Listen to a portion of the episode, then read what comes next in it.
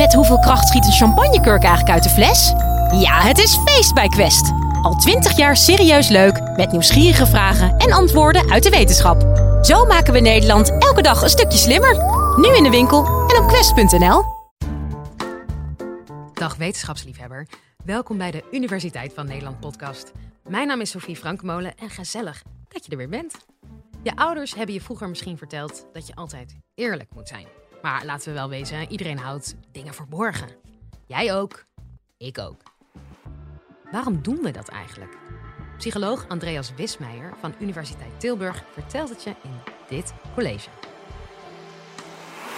Dit is de Universiteit van Nederland. Geheimen zijn overal. Sommige dingen zul je met anderen delen, andere dingen weer helemaal niet. En met jou zou ook niet alles gedeeld worden. Ik geef veel lezingen over geheimen. En in iedere zaal zit wel een grapjas die zegt, nou, ik heb echt geen geheim hoor. Dan zeg ik, oké, mag ik jou drie vragen stellen om te kijken of je echt geen geheim hebt? Oh, ga je gang. Dan de eerste vraag is, wanneer heb je voor het laatst gemasturbeerd? Laat maar, ik heb ook geheimen, zeggen ze dan. Iedereen heeft geheimen. Geheimen zijn er in allerlei soorten en maten. De meeste mensen denken aan geheimen, aan grote geheimen.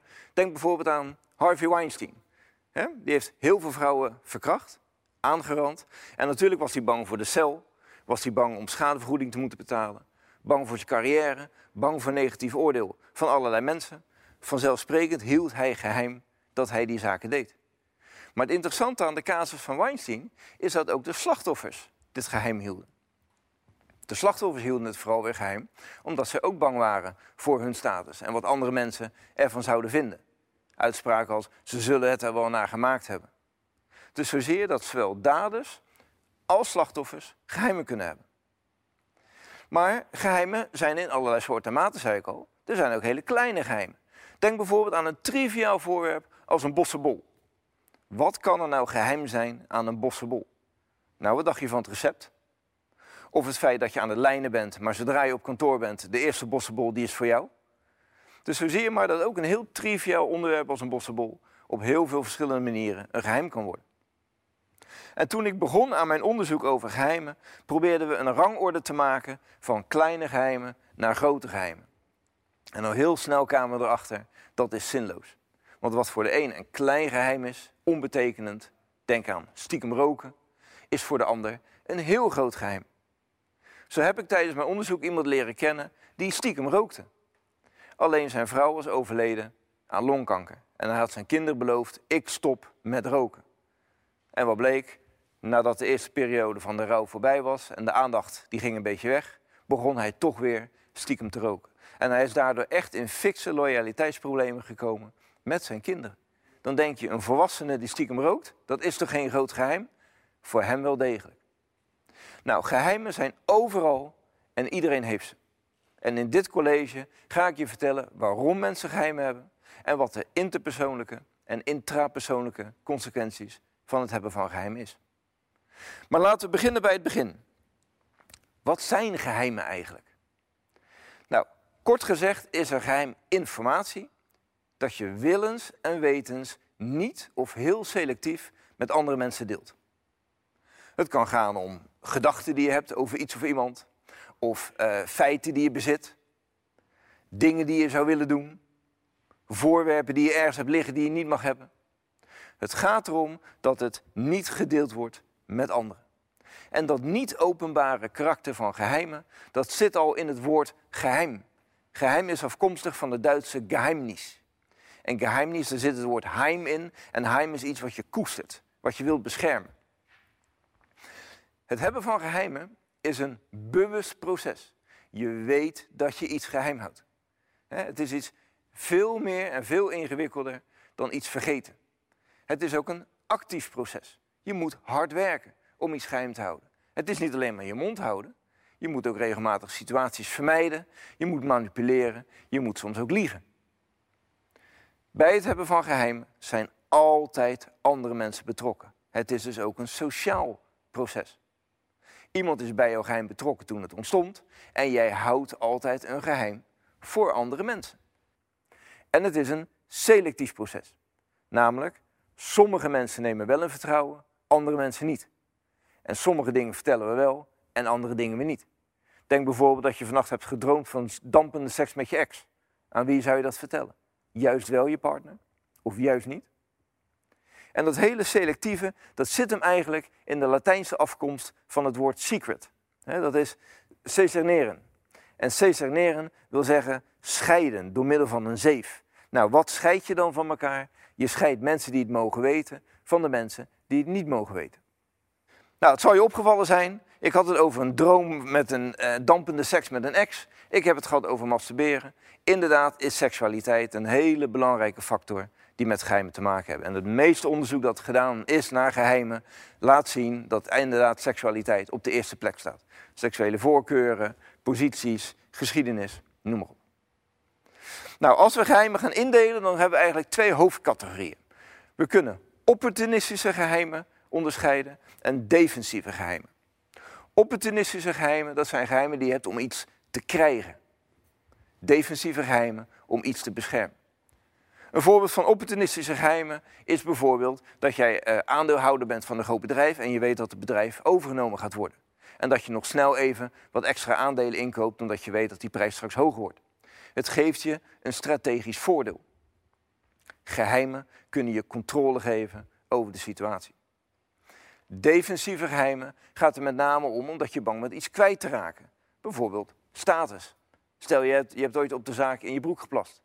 Ja, dat wil je natuurlijk geheim houden, omdat je weet als je collega's erachter komen, dan zullen ze je misschien even niet meer serieus nemen. Of je bent een hartstikke beroemde voetballer die bekend staat hoe stoer die wel niet is, maar die is eigenlijk dol op breien. Ja, dat zijn dingen die hou je liever voor jezelf. Oké, geheimen hebben dus verschillende soorten. Er zijn twee soorten geheimen. Maar waarom hebben we nou eigenlijk geheimen? Wat leveren geheimen ons nou eigenlijk op? Nou, je moet één ding goed beseffen. Evolutie heeft eerlijkheid eigenlijk een beetje afgestraft. En mensen die wat oneerlijk zijn, die hebben een evolutionair voordeel. Dat noemen we ook wel het freerider effect, het zwartrijderseffect. Denk maar als jij gaat zwartrijden in de trein. Je wordt wel van A naar B vervoerd, maar je hoeft niet te betalen. Je krijgt dus bepaalde opbrengsten hè, en de gemeenschap, die betaalt die voor jou. Die hoef je zelf niet te betalen. Dat heeft een voordeel. Het is niet chic, het is niet netjes, maar het helpt natuurlijk wel om te overleven. En dat betekent dus dat mensen van nature heel gemakkelijk kunnen liegen en geheimen hebben. Dat zien we al aan jonge kinderen. Die liegen al. En eigenlijk leren die ouders dat die kinderen aan. Want we zeggen tegen onze kinderen dat ze eerlijk moeten zijn, maar als ze eerlijk zijn op het verkeerde moment, dan zeggen wij, dit mag je niet zeggen, straks pas als mijn kind een jurkje krijgt van oma en naar me toe komt van papa, ik vind het geen mooi jurkje, dan zeg ik, ik vind het ook, geen mooi jurkje, maar zeg maar tegen oma dat je het een mooi jurkje vindt. En zo leert mijn kind al, oh, wacht even, je hebt een waarheid en je hebt een waarheid die je niet mag vertellen. Een soort dubbele moraal. Evolutionair gezien is het ook heel belangrijk om niet uit de groep gegooid te worden. Nou, als jij in het Pleistoceen buiten de groep werd gezet, ja, dan moest je in je eentje jagen. Dat is heel ingewikkeld. In je eentje verdedigen tegen roofdieren. Lukt ook niet goed. En in je eentje zien voor te planten. Dat gaat helemaal niet werken. Met andere woorden, door middel van geheimhouding kon je jouw positie in de groep beschermen en had je dubbel voordeel. Je deed de dingen die je wilde doen en zolang andere mensen daar niet achter komen, mag je gebruik maken van alle baten van de groep. Gek genoeg is het delen van geheimen ook goed voor het groepsgevoel. Want de mensen die jij in vertrouwen neemt, Daarmee creëer je een vertrouwensband. Je laat zien, jij bent bijzonder en daarom vertel ik jou mijn geheim. En daarmee wordt je netwerk weer sterker. Er is een leuk Amerikaans onderzoek gedaan naar voetjevrijen, waarbij studenten die elkaar niet kenden, die moesten een puzzel oplossen, een taak oplossen. En een klein deel van die groep die kreeg de opdracht om om de tafel te voetjevrijen. Maar die moesten dat stiekem doen. Nou, wat bleek? Iedereen was elkaar na afloop van die puzzel wat aardiger gaan vinden. Waarom? Ze hadden die puzzel succesvol opgelost. Maar die tweetallen die stiekem om de tafel moesten voetje vrijen, die vonden elkaar bij uitstek het leukst. Waarom? Het ging niet zozeer om het voetje vrijen. Het ging er vooral om dat zij de rest van de groep moesten misleiden. Zij hadden samen een geheim.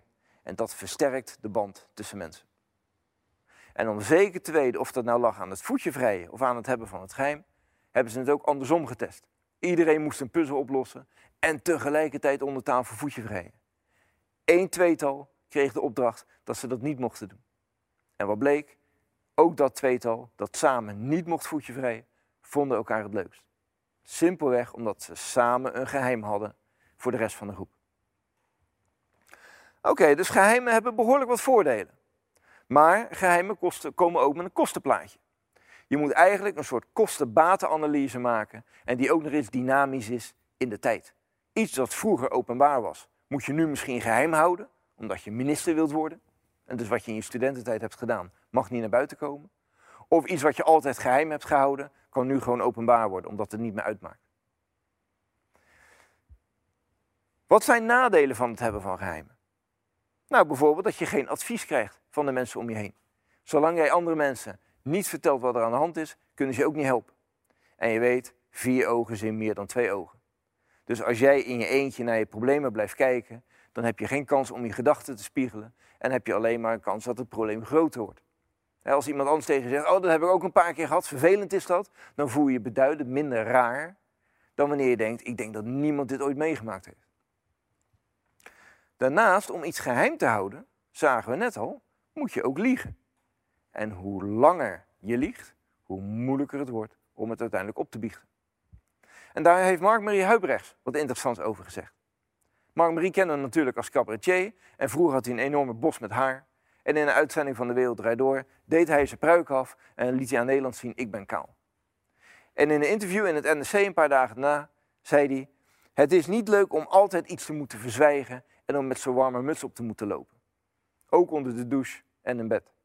Ik was geobsedeerd door haar, zei hij. Omdat hij zo lang met dit geheim rondliep, wat bijna niemand mocht weten. Iedereen die die tegenkwam, checkte hij even snel het haar. Hij werd erdoor geobsedeerd. Hoe langer je met een emotioneel belastend geheim rondloopt, hoe vaker je moet liegen, hoe hoger de drempel om het op te biechten. En geheimen komen dus ook met psychische klachten. Bijvoorbeeld somberheid, eenzaamheid, een gestoorde realiteit zien. Je hebt het idee dat iedereen achter jouw geheim wil komen en dat ze op je aan het jagen zijn. Piekeren komt veelvuldig voor bij mensen die een zwaar emotioneel belastend geheim hebben. Het maakt eigenlijk het leven een stuk zwaarder. En dat blijkt ook wel van een mooie studie waarbij gebruik is gemaakt van een pittenzak. En dat is een soort zakje waarvan die droge bonen in zitten. En aan mensen werd gevraagd om die pittenzak, er was een lijn getekend op de grond, en ze moesten die pittenzak gooien naar een of andere bak. Het bleek dat mensen met emotioneel belastende geheimen de afstand tot aan de bak overschatten. En ze gooiden dus die pittenzak ook verder weg dan dat strikt noodzakelijk was, in vergelijking met mensen die niet aangaven dat ze een emotioneel belastend geheim hadden. Denk ook weer aan dat voorbeeld van net, die man die rookte en die dat voor zijn kinderen geheim hield. Het geheim drukte op zijn gemoed. Hij heeft het als een zware last ervaren. U kunt ook zeggen, hij ging gebukt onder zijn geheim. Waar komen die termen toch vandaan? Waarom hebben we het steeds over een soort gewicht wanneer het over geheimen gaat? Waarom overschatten we de afstand wanneer je een geheim hebt? Nou, het brein herkent het hebben van geheimen als een signaal dat, dat jouw sociaal netwerk niet van een hoge kwaliteit is. Je durft de mensen om je heen niet te vertrouwen en daarom loop je met dat geheim rond. Je staat er alleen voor. Het leven met een geheim maakt het leven dus niet alleen figuurlijk, maar ook letterlijk zwaarder. Dus je moet dus oppassen met uh, jeu de boel wanneer een van je vrienden die bal steeds te ver weggooit. Dan moet je hem eens vragen, joh, gaat het wel met je? Het zou zomaar een heel lang gesprek kunnen worden. Oké, dus moeten we dan eerlijk zijn. nu ik al deze nadelen heb opgenoemd, zullen er vast mensen zijn die zeggen, nou zie je wel, eerlijkheid duurt het langst. Hebben die mensen gelijk? Nou, probeer eens een hele dag, nou ik mat je, probeer eens een hele ochtend volledig eerlijk te zijn. Dan moet je de rest van de middag gebruiken om de boel te repareren. Want leugens zijn als het ware een sociaal smeermiddel. Ze zorgen ervoor dat we gemakkelijker door één deur kunnen gaan. Het wordt eigenlijk ook van ons verwacht. Tegelijkertijd kun je door middel van geheimen ook de mensen om je heen beschermen. Misschien heeft je nieuwe partner een crimineel verleden, die heeft een keer in de bak gezeten. Als je dat direct aan je ouders vertelt, dan staat hij al met 1-0 achter. Laat je ouders eerst eens kennis maken met hem en dan komt daarna dat verhaal wel. Dus volledige eerlijkheid dat is best wel ingewikkeld. Volledige geheimhouding, dat is ook niet aan te raden. Het beste is, ja, ergens daartussenin. En eigenlijk doe je dat al. Want we kennen allemaal de uitspraak, we nemen ons geheim mee het graf in. Maar hoe vaak gebeurt dat eigenlijk? Nou, dat weten we natuurlijk niet, maar de meeste geheimen vinden wel tussendoor een weg naar buiten. Denk aan je eigen geheim. Die heb je waarschijnlijk wel met iemand gedeeld. En misschien niet alles, maar gedeeld. je hebt bijvoorbeeld verteld dat je een paar tentamens niet hebt gehaald dit jaar, terwijl je eigenlijk geen enkel tentamen dit jaar hebt gehaald. Dus hoe kun je nou een keuze maken? Hoe kun je nou bepalen wanneer moet ik iets opbiechten en wanneer kan ik het beter geheim houden? Nou, dat is best ingewikkeld, maar ik heb een beslisboom gemaakt die kan misschien helpen. De eerste vraag die je moet stellen is, is mijn geheim belastend? Heb ik er last van? Als je merkt dat je gaat piekeren en dat je er last van hebt, doe iets met het geheim. Dat kan zijn aan iemand vertellen, het kan zijn opschrijven. Doe iets. Heb je een vertrouweling om je heen? Iemand die discreet is, oordeelvrij en die jou wil helpen? Probeer die persoon dan in vertrouwen te nemen. En dat is best spannend, maar dat is de beste persoon die je hebt. Heb je die niet, dan zou je het bijvoorbeeld in een dagboek kunnen opschrijven, zodat je in ieder geval op papier je gedachten kunt ordenen. Staat er iemand echter op het punt om jouw geheim te ontdekken, dan kun je het beter zelf opbiechten. Want als mensen erachter komen voordat jij het hebt kunnen opbiechten, dan is de emotionele schade is groter. Bedenk wel, wat voor gevolgen heeft het voor de ander als ik het geheim deel? Zadel ik die ander met een groot probleem op? dan ben ik het wel kwijt, maar zadel ik een andere mail? Daar moet je toch ook wel even goed over nadenken. Conclusie, iedereen heeft geheimen en ze zijn ook ontzettend nuttig. Maar geheimen komen ook met flinke kosten. Dus niet altijd iets geheim houden, maar ook niet altijd eerlijk zijn.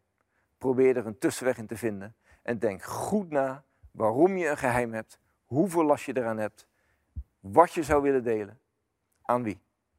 En let voortaan een heel stuk beter op wanneer je de boel speelt. Want wie weet vind je wel een heel groot geheim. Dank voor jullie aandacht. Dat was Andreas Wismeijer.